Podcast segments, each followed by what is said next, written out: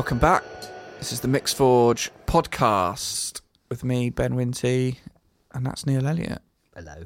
Uh, last time we left you kind of, we were at the sort of period where I'd entered the fray, Entered the building literally. literally. So this is part two, really, of a sort of introduction to who we are and what we do here at the old Blacksmith Studios in Portsmouth.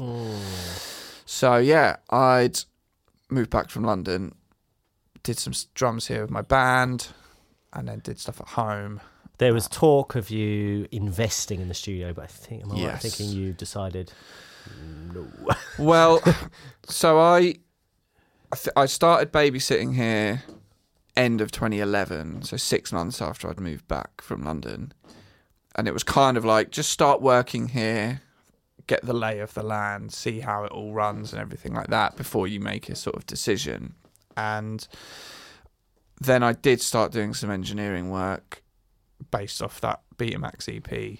And and I was sitting in with you Mm. uh, a Can, lot. can you remember any particular? I can't at all. But I can do. So I, the first thing I remember is, and again, I don't think I worked here. It was very soon after I moved back from Portsmouth. But you were doing the retrospective soundtrack players, your Right, band's yes. first album, Yes.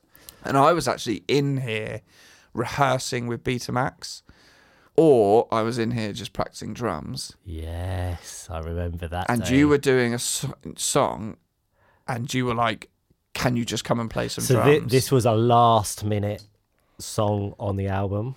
So Kyle, the songwriter, had written the album, and then we'd recorded most of it, and and that out it was very much a project album. It w- there wasn't any great plan with it. There wasn't even a lineup. There wasn't a lineup. It was just me and Kyle. I I'd challenge Kyle to write a solo album, and what came back is the idea of the retrospective soundtrack players. Check them out if you're interested. But the point was there wasn't a lineup at this time. We'd recorded most of it, and then Kyle had sent me the demo. I was like, "I've written another song." I was like, "This is one of the best songs." so we definitely need to. And it was okay. So it was a Sunday. I was babysitting, and as we spoke about on the last podcast, babysitting was there were bands rehearsing all day long. And what I used to do in the old days, I used to do a lot of babysitting, but in that time, I would just record my own shit. And that's how I got good at recordings because I just did it all the time. And I remembered working on that song and thinking, I really need a drummer. Winty's downstairs rehearsing with his band. I wonder if I could just get him in to Yeah. fucking drum on this. that makes sense because we would have rehearsed Sunday afternoon. yeah. yeah. And you were like, "Yeah, can you come and just play some drums?" I've set it all up. Yeah. and it's pretty much just like a kick and a snare, really, Yeah, and a it was- crash. It was yeah. because it was like a skiffle Yeah. sort of thing, and you were like, "Can you just do this?" I was like, "Yeah, all right then." So yeah, then I ended up being on a on a track, but yeah, I remember then. I remember then when you started doing the your the band's second album, which is the Catcher in the Rye album. Yes. By this point, I was kind of involved here, at least babysitting. Yeah. And so I was like, me and you just seem to get on Yeah. well. Just very similar upbringings, Yeah. very similar journeys, Yeah. playing in local bands, similar interests in music. Yeah. And I remember you you guys saying with the second album, like, um, do you want to sort of co-produce or at least be involved in in the recording? And I was happy to just sit and watch, really. Rather, So, so at this point, we did have a lineup. didn't we? Yes. So it was now a band. We were signed to Xtra Mile, which was sort of a big deal to us because two of our favourite artists, Reuben yeah, and Frank Turner, were on this label. So we were very excited. We now had, you know, I challenged Kyle to write a solo album, and in fact, what it turns out was a new sort of band. And we just cracking on doing the second album. And essentially, you and me, we just, what I I think why we've got to where we've got to now, is because we we would just chat about how do we get a better snare sound yeah. how do we get how do we how do we and we'd and that's where that started was doing that album wasn't Yeah, it it yeah. was like right how, how are we going to get the drum sound we want to get on this record Yeah. And I How like gonna edit think like as a drummer, that I was able to maybe provide some input into like let's just make the kit sound as good as it can. Like I can help with that Yeah, yeah. You know, the- rather than you know yourself you're not a drummer and and just leaving it to the drummer obviously you've got a good idea but i was like well i you know pretty good at getting a good drum sound but i definitely remember a couple of things i remember eating a lot of domino's pizza oh, i remember glory days. You just, we just couldn't get away with it now, could we? Where no, not just eat shit, spend all our time here, yeah not worried about money. I don't. I don't know why. I, in 2011, I had my first child, so doing this this this album coincided with I've now got a newborn as well. And I was bumbling around eating Domino's and not getting paid to record my band's album. I remember one thing was like you were we were tracking drums and I was kind of like taking notes on each take Yeah. and being like chorus one was a good one first Right. three on this was a good one which just helped with like comping and then i remember going you know you, you track the bass and i remember being like can i take the bass home and edit it and you were like yes of course so i would take it home and i'd put it in i had logic at home at the time and i'd edit the bass and because i was just again i wasn't doing any of this for any money i had other forms of income at the time but this was like a golden opportunity. I didn't live that far away from the studio. I was like, I'm just going to go in every time Neil's in and just any chance I can get. And then, yeah, it was going like, can I help and can I edit the bass? And you're like, yeah, of course. And I did it. And then we were like, yeah, it's great. Cool. I'll edit all the bass for the album. And then you would start, you know, things like that. But it was still your band. So it wasn't like a, you know, a, a client here that we didn't know. But that just all gave me like more experience and stuff. And we just worked together pretty constantly. Um, and you know, you taught me, you passed down what you'd learned Mm. to me. Um, We And yet- certainly, it certainly was a jump in level. Like I listened back, and it's fine. Those recordings are fine. We're a lot better now. It's eleven years ago now. But I do remember Frank Turner tweeting about go, the drum sound, saying, "Holy shit, the drum sound on the new retrospective," which was. and I think was just really key is the fact that, you know, it's quite a isolated job doing this, Mm. you know, because it's usually just you and you're working with, yes, you're working with a band, but you know, the post production sort of doing yourself and you're just, you're not in an office where there's loads of people you work with. It's kind of just you running the whole session, you doing the post production, you know, you doing, doing that. And I guess what we found was the fact that we were work we worked together so well and just got on really well was that bouncing of ideas. it was like you you do the guitars, I'll do the bass.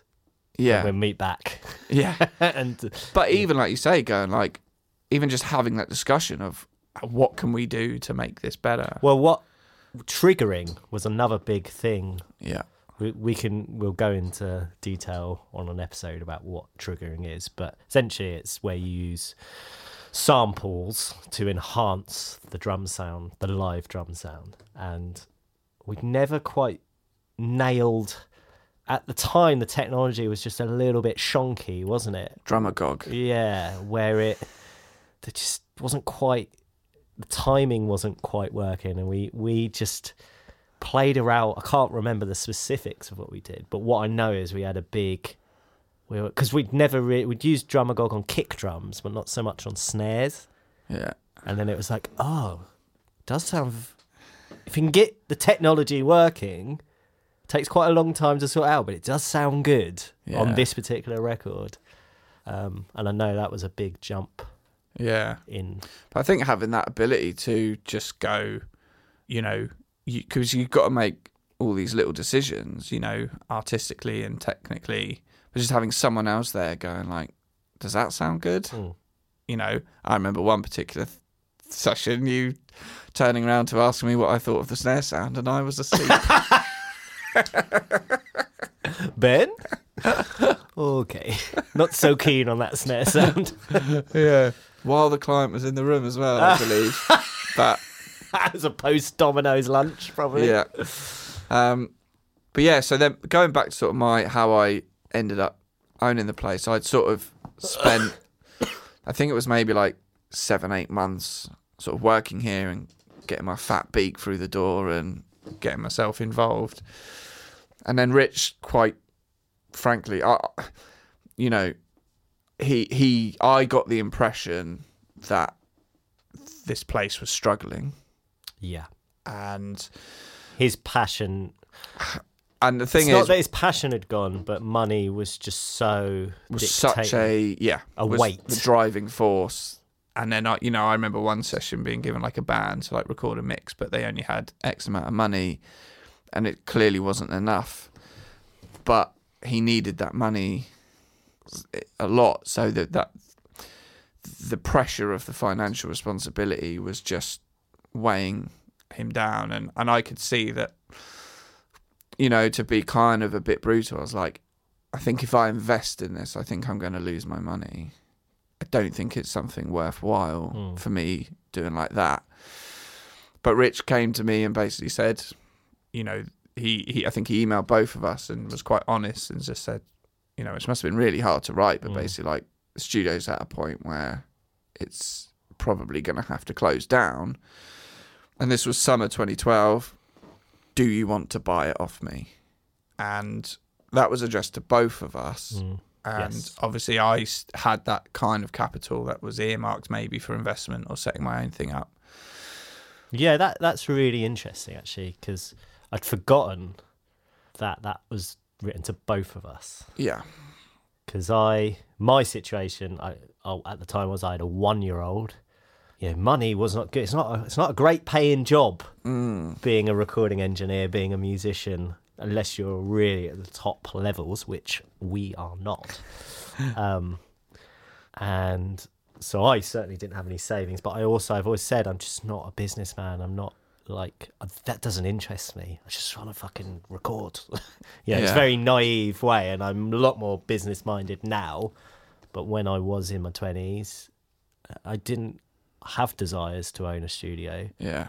Whereas I think you did. You always Yeah. had that business. That was one of my goals leaving PlayStation was I, I want to have my own studio in Portsmouth and I want to buy my own house in Portsmouth and become a professional drummer as well. And I've achieved all Tick, of those tick, things. tick. Yeah, get that green pen out. Tick, tick, tick. Um, but yeah, and I remember getting that email and being like, okay, I'm glad I didn't invest. I'm glad I waited. And I can't remember if me and you had a chat. Definitely. I mean, we would have done, I was but, straight on the phone. right. Okay. Got a situation here. but I, I was quite, I did, just so I did weigh up. We we did weigh Yeah, up we going did. in together. yeah, that's true. Yeah, yeah. Briefly. But I thought, okay, well, this is an opportunity to own my own studio. Can it work? So I got all like the accounts and everything off off Rich and my mum's friend, who was an accountant for a very successful company. I got him to basically look everything over, and he was like, "Yeah, it can work. Like, it's not going to make you loads of money." Yeah. Essentially. But you'd be insane. Yeah. like. And I was like, "Oh yeah, that's cool. I don't really want to make loads of money." And he was like, "Well, why do you want to do it then?" I was like, "Oh, because I love it." And he's like, "Yeah, that's something I don't understand I'm as an an accountant." accountant." yeah, yeah. Yeah. And um, I'm pretty sure he made all his money. Like he, he he was the accountant for one of his friends' firms who developed like all those strange flavors of crisps that we now have, branching out from ready salted and salt and vinegar to Thai sweet chili and all those sorts of things. And I think he ended up the guy sold sold the company in the in the millions to Walkers or something. And he said, "I, I'll I'll give you ten percent because you've been my accountant and best mate for years." So mm-hmm. anyway, yeah, he couldn't understand why I wanted to do it, but I, I kind of thought, you know, I said basically to Rick like, "What do you want for it?" And he came back with a number, and my accountant said, "It's it's just not worth that." And so it put put me in a very difficult place, but I essentially had to go back to Rich and say, "It's not worth that. It's only worth this, and here's why." So it's this or nothing. And Rich just didn't really have a choice. Yeah. But what it would do is clear all his debts, pay, give Mark his some some money as a percentage as, a, as an owner, Yeah. And then the, I went to see a business advisor, and the safest way for me to do it legally was to set up my own company and buy the assets of Richard's company rather than buy Richard's company, if that makes sense. Mm. So I wouldn't take any, any any sort of history or anything like that. So I remember during the Olympics, 2012. Yeah. August, I was in London with my mum, renovating my flat up there, ready to get it for rent. And I registered the BW Sound Limited with Companies House uh, on my iPad in, in my flat in London. August 13th, I think it was. My birthday boy. Ah, and um, so, yeah, I set up the BW Sound Limited. I then set up a business bank account and I got a bank loan and I put in some money of my own.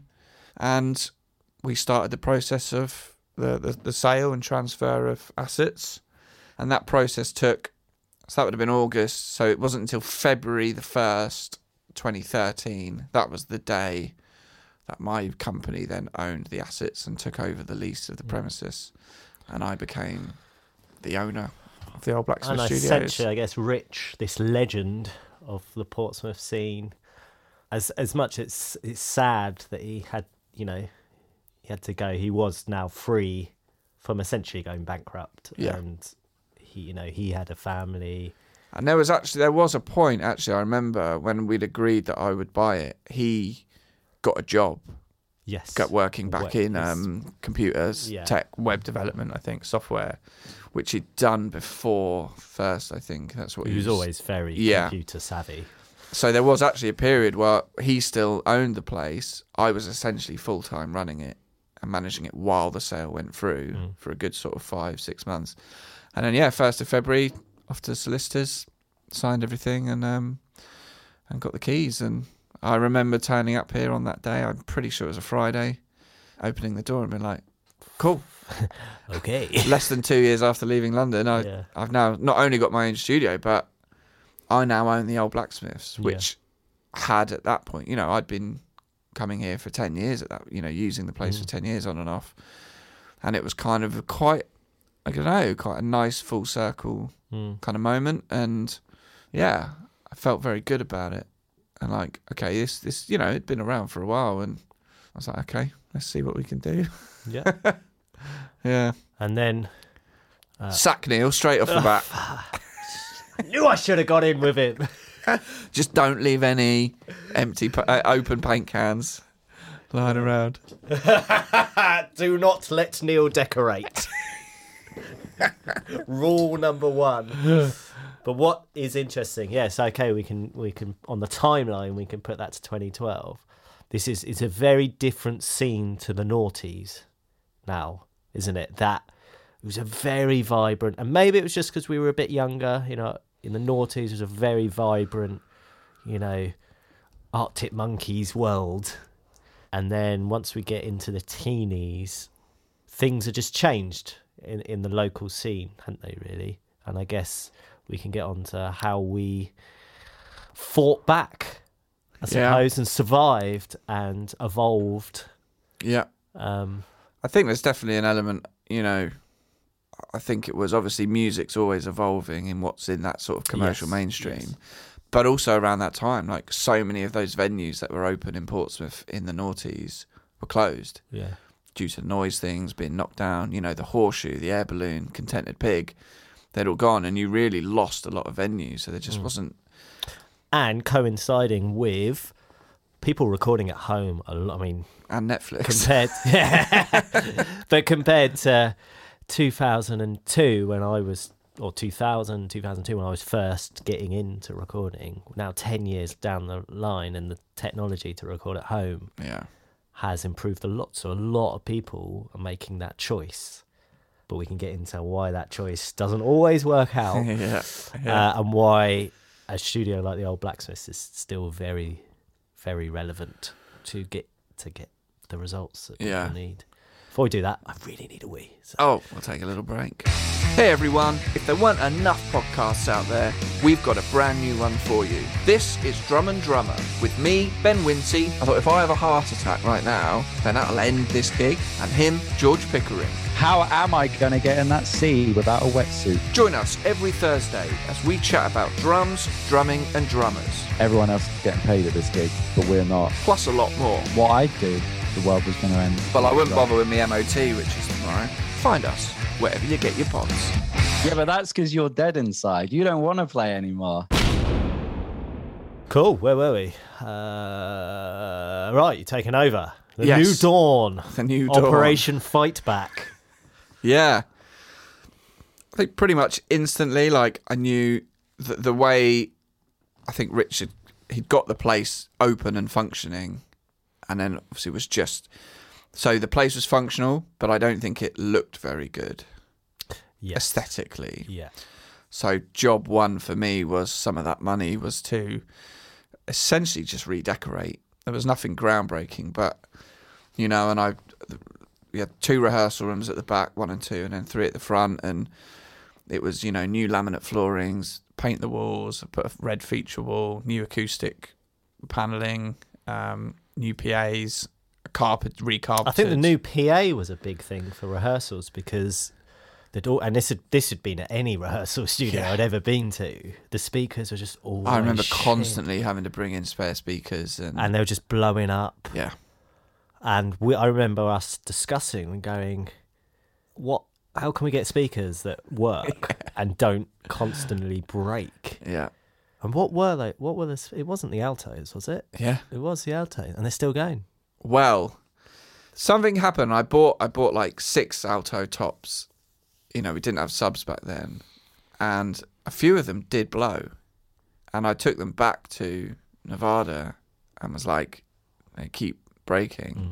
And they basically sent them back to Alto, and I think either got them replaced or fixed. But they were like, we think there's just a bad batch. No. And I got the, uh, you know, two or three of them I had to get replaced. And since then, they're all they've all they've all worked. They've Yeah. just kept going for. I haven't had to replace any of them for probably eight years now, and and even just things I'd picked up from just working here was like, we need cables that work, we need mic stands that just work. Those basic things that, when you're up against it, it's incredibly hard to spend that money. Hundreds of pounds on leads. Yeah, but just makes the difference. And and with the leads we have for rehearsals, it's like those leads aren't cheap; they're really good ones, and they've lasted nine years. Yeah. and they still also as well because I call them up properly at the end of every day, which helps keeps them in their integrity. But and it was just yeah, making the place just kind of look nicer and and be a little less industrial and a bit more homely in a way. And I got a friend to design a new logo, and then I set set about sort of rebranding and. And you very much lent in because you did consider changing the name of the studio. I studio, did, yeah. but you decided, and I think correctly so, to lean into the old Yes. blacksmith theme. So actually, actually going back a little bit to the purchase of the studio, one suggestion from Rich was that um, I essentially buy Mark's share, but it kind of essentially like I own. He still Rich still has a stake in the business, and there was one option as well that I take over um, the rehearsals and have the space to set my own studio up, but Rich still carries on with the current studio. And for me, it was very much uh, I, I've got to have hundred percent or nothing, because I just I wanted to every decision I make to be mine, and I I wanted to take all the wins for myself, Mm. and I but I was also happy to take the failures all Yeah. all on my, which is myself. which is you know another reason why I felt if we went into it together, I think it's always a compromise. Then, isn't it? I was happy to be. Yeah. I'm your engineer. I think you knew you trusted me. Yeah, yeah, and I'm with- happy to go with yeah. You know, we can chat about Yeah. what direction, but I'm happy with whatever your final decision. Yeah, and I Um, and I I'd think learned it's, a lot of business stuff from Sony as well, and just even just like if if kind of just efficiency of like file management and streamlining work processes, and which you love. I absolutely love that stuff, and I think it's quite. You can be, you know, whether you're just not interested in that stuff, but like it's very hard to be good at everything you need to do to run a business, and that's why you're here because you're such a great engineer and mixer. Yes, I can do it as well, but I deal with all the business side of things. And I just wanted, ah, yeah, if I'm going to do it, it's it's it's all got to be it's got to be me really, um, who owns hundred percent. Yeah, so I kind of yeah, because I wanted to be able to like I want it to look like this, and I don't have to compromise, you know. And so yeah, me with the help of my mum, we we basically spent pretty much within a couple of weeks we'd we'd got the new flooring in, we'd started the painting. Um, you know, I put the carpet down myself. I remember bands coming in to record, and I'm there like putting the new hall carpet in, and and just a pretty quick turnaround on that for the rehearsal rooms, and then not long after it was like, okay, the recording studio upstairs, right now it's time to spruce that up a bit, and it didn't take much. That again was just putting a putting a laminate flooring in to cover up the black floor that you you've created. Correct that wrong. right that wrong. Yeah. Tw- ten years. No, how many years? I suppose six, seven years later. Yeah. And just kind of make that a little bit nicer. But there were limitations without spending horrendous yeah, it, amounts w- of it money. was. It was just a surface level. Yeah. It was essentially like pretty much just finishing the job Yeah, that Rich was was unable to finish because of because of the money situation.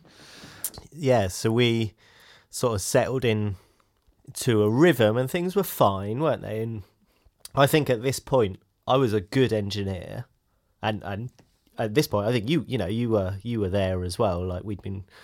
I do remember my, one day when I really felt like I got there as an engineer. I'd it was when Rich still owned the place, and he'd mix everything.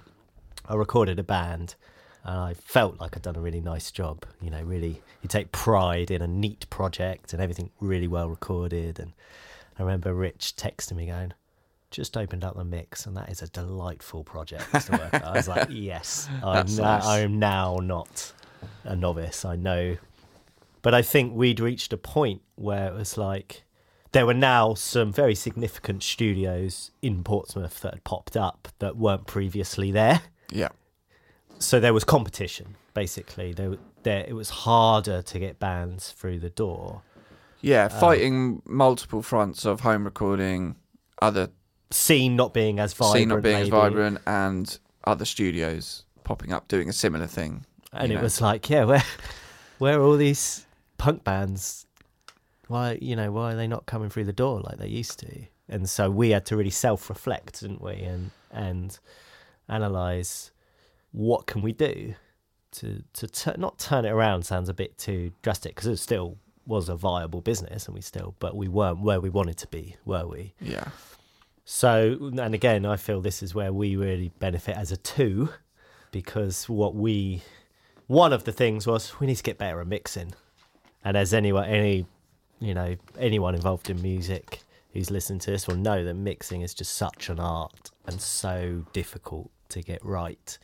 And I would say up until 2016, I was just bumbling around, trying to get better, probably failing like but you know things were having little successes but still Yeah. still not where i wanted to be as a mix engineer I think there was still a gulf when you listen to top end stuff. And Yeah. You're still like, we're, it's not even it's not it's not close at Yeah. all. So, what are we, what are we doing right and what are we doing wrong? Yeah. Where and I I remember, you know, those first sort of yeah three years, it was kind of get the place looking nice and just get it running how I kind of want it to run. I think another thing actually that we were able to sort of do quite well was as as a drummer myself and brass player and yourself as you know covering guitar bass keys and things we were able to sort of mm. package as a like we'll be your session band in-house session band Yeah. so we could work with people and you kind of had like the boom of like the solo artist Yeah. with an acoustic guitar who the time and effort to get a band and stuff like so we were kind of which is kind of still going Still going, still yeah. very relevant yeah, that we were able to be like, you don't need to get a band in, like record your song, but we can add real drums, we can add real bass and guitar, and and not only perform it well, but do it do the job quickly, high standard, and sort of so these people could come in and be like, they didn't need to worry about finding a drummer and spending mm. hours rehearsing with them, we could be like, yeah, we'll learn your song quickly. So we could, we actually worked with a lot of solo artists, and we we called it like the full band production, wouldn't we? So that was kind of like something we were like, oh, we can offer this, we can lean into this. Yeah, we recognised that was quite unique. That Yes. just between the two of us, Yeah. everything covered, Yeah. other than the song and the singer. Yeah. Um, so We we, did a lot of definitely did a lot of that. Yeah. Yeah. Um, And what was very unique about Ben, which I'd to this point I'd played with lots of really good drummers, really great drummers, but they were not necessarily musicians. so they were great at playing drums, but as I said earlier, I'm very I know exactly what I want the drums to do. And I've told, I've asked you what to do, but you're not doing it. You've not remembered. It's not because they disagree. They just literally haven't remembered. And what I found with Ben was like, oh, when I ask him to play something like that, he does it every time, like I asked. This is really so. Why that was, why I bring that up now is when you have these solo artists coming in, you could you could learn and write the drums for a song in minutes yeah. and play it the same every time. Or if I asked you to do something different, you'd do something different. And that is pretty unique, you know, to the drummers I'd met to this point. Yeah. yeah. I think as well, like, I didn't, you know, I didn't really have like a kind of ego about, you know, if you were like, can you do it like this? It's like, yeah, sure. But, you're- but the I big, trust- the big thing, you. Ben, was you'd come from classical music. Yeah. You knew how to notate. So you, you would know, you weren't relying on feel or, or, me, you know, memory. You Yeah. would like notate it down. Yeah. So it's there in black and white. Yeah. and drummers just generally can't Yeah. do that. I just you know that understanding of music outside of just drums. Yeah, but I I remember so we spent a few years sort of just doing what we were doing and taking what work we could do, and I was had the sort of rebrand thing and was um you know I think we even got that round that time. You know, I submitted us for like the Small Business Awards at you know that the newspaper do, and we got nominated for like a startup of the year. Yeah, and just trying to really get it, all those little things I wanted to change, getting all those things kind of kind of going, and and how how things ran, and then it was like, but I knew we had limitations, and there was financial limitations, and we were still recording upstairs. But then I remember one big thing was switching to Mac, and that was winter 2016. Mm.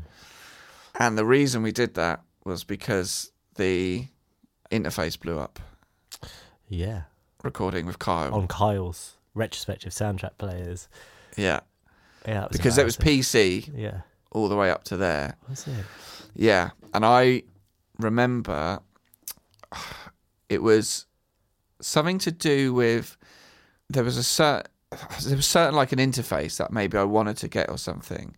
Or to run I don't know, update to the new version of Pro Tools. There was something that the PC had like a 32 um it was 32 bit Was it plugins? The- no, it yeah, something. It was the operating system on the on the, the Microsoft 64 Windows bit and 24, 32. was yeah. 32, and we needed to go to 64. And I remember do trying to switch the the PC like the in, internal parts of it to get us a 64 bit rig, so we could then get these plugins or do something with the interface. And basically, it just turned out it was impossible. You just couldn't change it. Mm. So, and I don't know whether that was before or after the interface blowing up, but maybe it was around the same time. But it was like, okay, well, I this is the chance now to switch to Mac, um, which I had at home, which I really preferred using to PC. And I remember actually just borrowing a bit of money from my mum to go and get a 16 inch iMac, and then I, you know paid her back, and then we switched interface and got the Antelope Orion, which was 32 channels through USB. Because I remember being like, "Are you sure the iMac's going to be up to this?" Because to that point, interfaces were very much PCI slots yes. within the tower. Even Macs, you know, within within Yeah. it, you needed an internal thing. But you did your research, Was it USB two at that point? I think it might have been three. At three, just Yeah.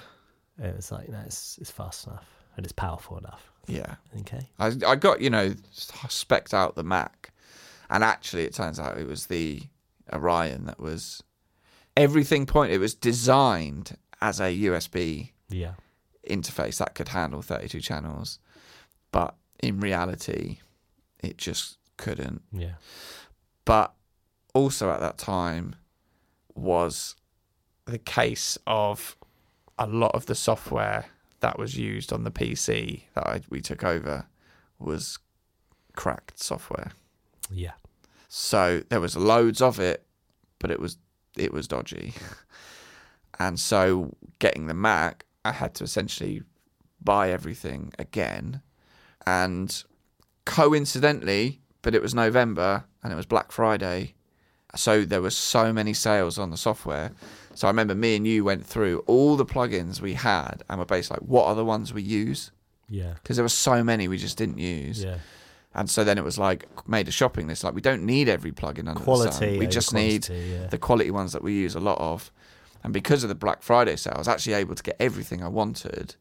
I had a, I had a plan A, a plan B, and a mm. plan C, depending on budget. And actually, I was able to get all of them for the cost of plan A. Um, so that was kind of like, a, okay, we're now on Mac Pro Tools, and we now have legal versions of just the plugins we use and want to just get by. It's not to say we weren't going to expand on them later, but we can now record again Yeah. on a quite a sort of new, new sort of setup. Um, but yeah, like you said, we we got to a point where business was fine, but I guess we did feel like not struggling, but just Bit stale. a bit stale, Standing still. standing sort of thing. still. How are we gonna push forward? and and potentially like uh, maybe hearing another mix that was done somewhere else and just being like yeah i'm not on that level like and that's how anyone gets better Yeah. is being honest with yourself and just Yeah. going And I think, you know, threatens a too strong a word, but like feeling the presence of other studios. yeah bands um, bands that you'd re- to be complete bands that you'd recorded before Yeah. oh they've recorded elsewhere Yeah. and it's not particularly of you know it happens and it's not a particularly nice feeling and you can either just crumble or you can be honest with yourself and be like right why why has this band decided to record elsewhere Yeah. time to and I think we can get into a lot. We'll get into lots of technical reasons how we improved and how we got to where we are now. But I think to tie up this opening two-parter about how the Blacksmiths got to where it is now, one of the decisions we made was studio needs to be better. Yeah. Not just self-improvement, which we will definitely we'll do a we'll do a whole episode Yeah. on. Yeah. Um, but There was you know, one we were still upstairs. still upstairs it's and, still it was still boiling hot. freezing in the winter, boiling hot in the summer. It's very uncomfortable. It's quite a small space. And I think what had gradually happened over the years was that the Blacksmiths was a recording studio that you could also rehearse at. It had shifted in our mentality, Rich's mentality, and the mentality of the local scene. The Blacksmiths is now a rehearsal studio that also does a bit of As recording. in, they, they, yeah, And what we wanted to do is like, no, we want to be back to being this is a recording studio. You can also rehearse here. And I really then, you know, I, by that point, I'd paid off my business loan. So we are in a good position. Maybe we'll do an episode about the business rate scandal that got me in the paper. yeah, yeah. but that was a tough three years. uh, Um, we can also talk about getting through a pandemic. Yeah, well, yeah. Fuck, another yeah. point. But I'd always had in my head that what if we moved the studio downstairs? A, we've got two big rooms there already, and B, it's then kind of front and center when you come in the place. It's downstairs, and the initial plan was, can we just move what we've already got and just set it up downstairs, and will will that work? And then we'll delve into our gear Yeah. deep dive into the gear. But I, but it was the decision was one reason, one, one way we can really sort of fight back's too strong a word, but we can really improve the old blacksmiths. What's the problems with upstairs? It's too hot. So that's why would a band want to record there when it's fucking? Well, there was specifically one band, a member of one band, who are good friends, who recorded here with us upstairs, and then they went somewhere else to do an EP. And his specific words were, "We like what you do, but I don't want to spend three days up there in the heat." So we I was like, oh, so it doesn't matter how good I am. doesn't matter how good we are. This this environment is not conducive. People are some people are finding they don't want to just come here because how hot it gets or the, the space and it's it's upstairs An- and another thing was the live room was pretty small. The the famous live room that I spilt the black paint on Yeah. the floor was just a tiny little box room. yeah And so you're only to, to get big drum sounds, it's going to be very hard in a tiny little box room. yeah Um, so that was another reason. Downstairs, essentially, we had these two adjacent rehearsal rooms that were pretty big yeah as rehearsal, and they were already soundproofed. There was already isolation between the two rooms. So, so yeah and it went from can we move what we've got downstairs and what benefits will that bring to me spending 18 months planning and getting a studio designer in and spending a lot of money on basically new walls new ceilings a, a design all new lighting Well- electrics paneling the decision you came to, and it's the right decision, was there's no point in moving downstairs if it is not going to be the dog's bollocks. 'Cause- Yeah, Because the studio upstairs is fine. yeah It's not a it's not a bad studio, and we could yeah we could probably get some air conditioning installed up there. But what you realised and we realised through chatting and was like, oh, but if we move downstairs and we do it properly, yeah we not only have we have well i saw the slate raven yeah online, Yeah. the, the two 32 inch screen touchscreen system, and I was like, I want that. Just purely from a just a tech, it's the wow factor yeah, and a thing like, oh wow, that would look amazing, and it's touchscreen. Even not really detailed into what the benefits are of it, I was just like, yeah, I love that. Like I love Apple Watches and yeah car. You know, I was like, that looks fucking cool. So, and then it was like, well, if I'm going to buy that, I don't want to put that in a shit room. no And then it turned into basically, I'm going to do everything properly and do it right, and Needs- just needs to make have this that. place.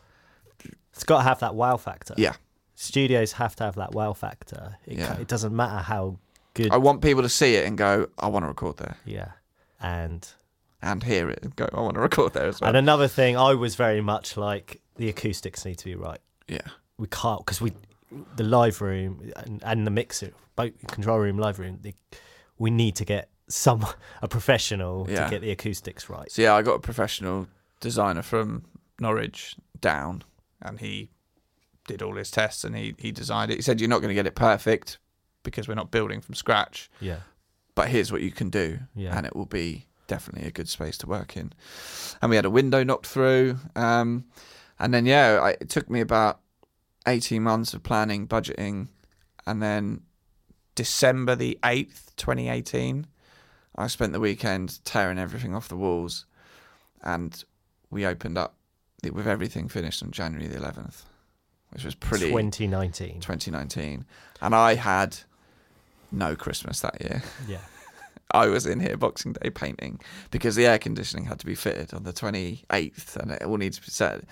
And it was an insane month, but the builders were incredible and the electricians, and we smashed it out in literally just over a month, Yeah. the whole thing. And it cost me a lot of money, um, but instantly it, it, it was like, wow, yeah, this, this, is, is this is a f- yeah. on every level. On every level, this is improving. And this is a sweet, sweet studio. Yeah, and I guess like I, I then because of building the new studio, like I could essentially do another sort of rebrand and really make this front and center. And actually, I you know I got a professional photographer and a videographer, and we not not for a while. We just want to get used to it and all that, but eventually got him in to take some proper decent photos, and we made a little sort of promo video that just really sort of showcased and and the mixing side of things that we'd improved subsequently. We'll talk about that on another episode. But it was like okay, and I I feel like right, this is the studio I wanted to have when I Yes. moved back from And you London. couldn't do it all at once. You can't do it all if at you'd once. have tried to do this, But now it's like I mean I'm insanely proud of this place Yeah. and how it looks and what and what we do here. we had a lovely 2019, didn't we, in the new studio? Yeah, 2019 was was kind of okay. Well, let's put into practice this new studio and everything we'd learned and and everything we'd aspired to make better. And we had a very busy year. And, we were like, oh, the studio works. studio works fundamentally. a bit of nerve. You know, I did the soldering for the for the the you know connections. I was Yeah. like, oh. Um, know. yeah, and I sort of had a kind of another rebrand. I redesigned the website and and kind of really found that that feel and that look that I kind of really wanted. That that all tied together, and um, great 2019, and people were coming in and really enjoying it. We were doing the best work we'd ever done. Still getting used to the new stuff, you know, the new mics and. Because we're recording drums and stuff in completely different rooms, so it's like we need to adjust how we're what does this room yeah, what are we getting from it? like? Yeah. What is And we had a lovely year, and then 2020 started. and we- cracking, cracking start. yeah, it was a strong start. To I mean, not for me personally, Well, yeah. um, but we were at a point where we were sort of booked up three, four months in advance, right up until sort of going into May and June. We were we were filling the diary, and then a little thing called COVID came along. And yeah, we'll do a pandemic. A pandemic special, yeah. We can talk about how we survived that, and what I think to round off, bringing us up to date, we are we are We're here. we're back to where we were at the beginning Yes. of 2020, Yeah. which was we're booked up for months.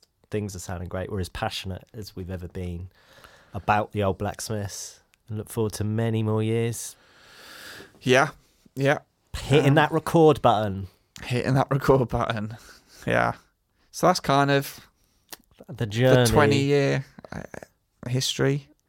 But I think there's definitely like pride in the fact that I'm pleased I kept the name and I'm pleased that after all the great work Rich has done, like the studio's still.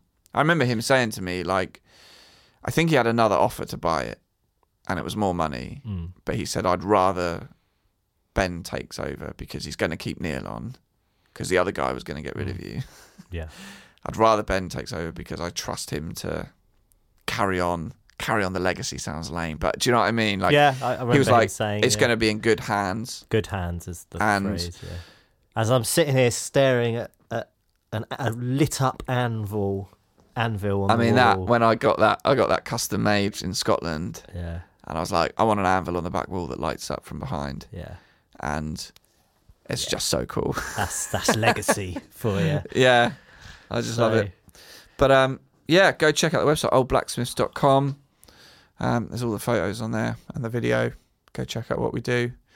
What what episodes we got coming up, Ben? Now we've, you know, introduced everyone. Yeah, to well, I think how- we're going to kind of do this in series. Yeah, So I'd definitely like to talk about the pandemic yeah, and how we got through that. Maybe not straight away, it's- yeah. but I'd quite like to talk about okay, from start to finish, how do we do a recording? From the moment someone gets in contact with us to delivering the I master. feel like that'd be a good next episode. Yeah. Might be another two-parter. but Oh, yeah. just you know, people we worked with, they'll they'll know the score. But I think um, anyone who's maybe thinking about recording and well, this this could be a good little guide. You can just kind of indeed. I can only explain so much in email how how we work, and actually this would be a good good thing to sort of talk Mm. about, like what goes on before, while the band's in, and what goes on afterwards in post, and how we sort of um, get to that. Here's your here's your master sort of thing. Then we could definitely go into detail about the equipment we have, especially the slate microphones. I feel like there's got to be a Steven Slate episode. the, the slate episode, yeah. Yeah. Yeah, so I think this kind of first season is just really like kind of who are we, what do we do introduction, and it's just good to chat about this sort of. Yeah. It was good chatting about that past 20 years, actually. Yeah, I really enjoyed it. Yeah. Brought a lot of memories back. And then season two, I'd like, we- you know, we can go into Series two. Series two. So American. No, I, I think it's established here now. We call them seasons, don't we? um, into sort of yeah specifics of just little things, drum editing, vocal tuning, I don't tune vocals. People don't like their vocals tuned, Ben. little tips and tricks, and just yeah that sort of stuff. But Sounds good. we'll be back soon. Oldblacksmiths.com.